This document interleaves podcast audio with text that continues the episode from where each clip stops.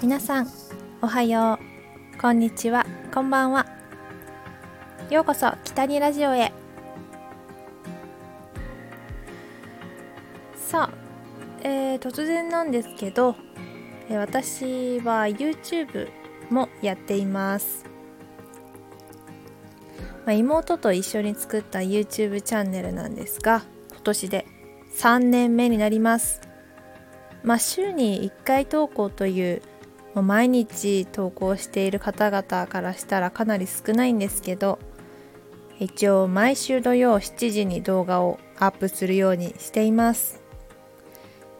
企画撮影編集すべて2人でやっています。といってもパソコンであの有料編集ソフトを使って本格的にやっているのではなく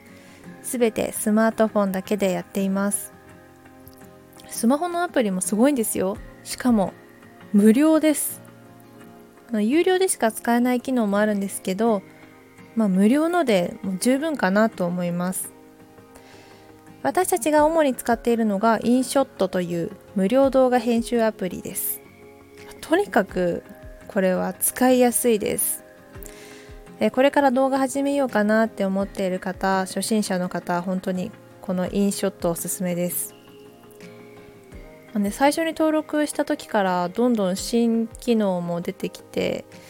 ま、できることもどんどん増えてきているなっていう感じがします。こう楽器でこうみんなでバンドで演奏してみた動画を編集する時は4分割やっぱり4分割というかこうみんなのね画像を一つにしなきゃいけないのでまあそれを作る時は私はビデオリープというこう編集動画編集のアプリを使っています。これはね私4分割でこうスムーズな映像を作りたかったので今こう一応会員になって全機能使えるようにしています。このね分割して動画を作れるところがいいんですけどちょっと1個ね強敵になってるとこがあってこう字幕の文字を入れたりするののちょっと反応が鈍くてこうサクサクちょっと動かないなって時がちょっとあるので、うん、私はビデオリープでまず動画編集を動画の分割してこうトランジションつけたりしてから、えインショットのアプリで文字を入れています。画質がねちょっと落ちていくから本当は他のアプリをさらに通したくはないんですけど、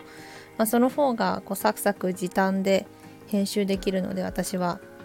えー、2つのアプリを使っています、まあ、このね編集アプリ常に変形してどんどん進化しているのでまあそのうちあこうだったらいいのになっていうのもどんどん改善されていくかもしれないですね。ちょっとこれからの進化楽しみにしています、え以上今日は私が使っている動画編集アプリについてお話しさせていただきました。YouTube もやりたいし Instagram もやりたいしラジオもやりたいしもうやりたいことが多くて時間が足りないです。あでも毎日毎日充実して楽しいなと思ってます。やりたいことどんどんやっていきたいですね。人生は1回ですから。そんな感じで今日のラジオ終わります。今日もお話聞いてくれてありがとう。きたりでした。またね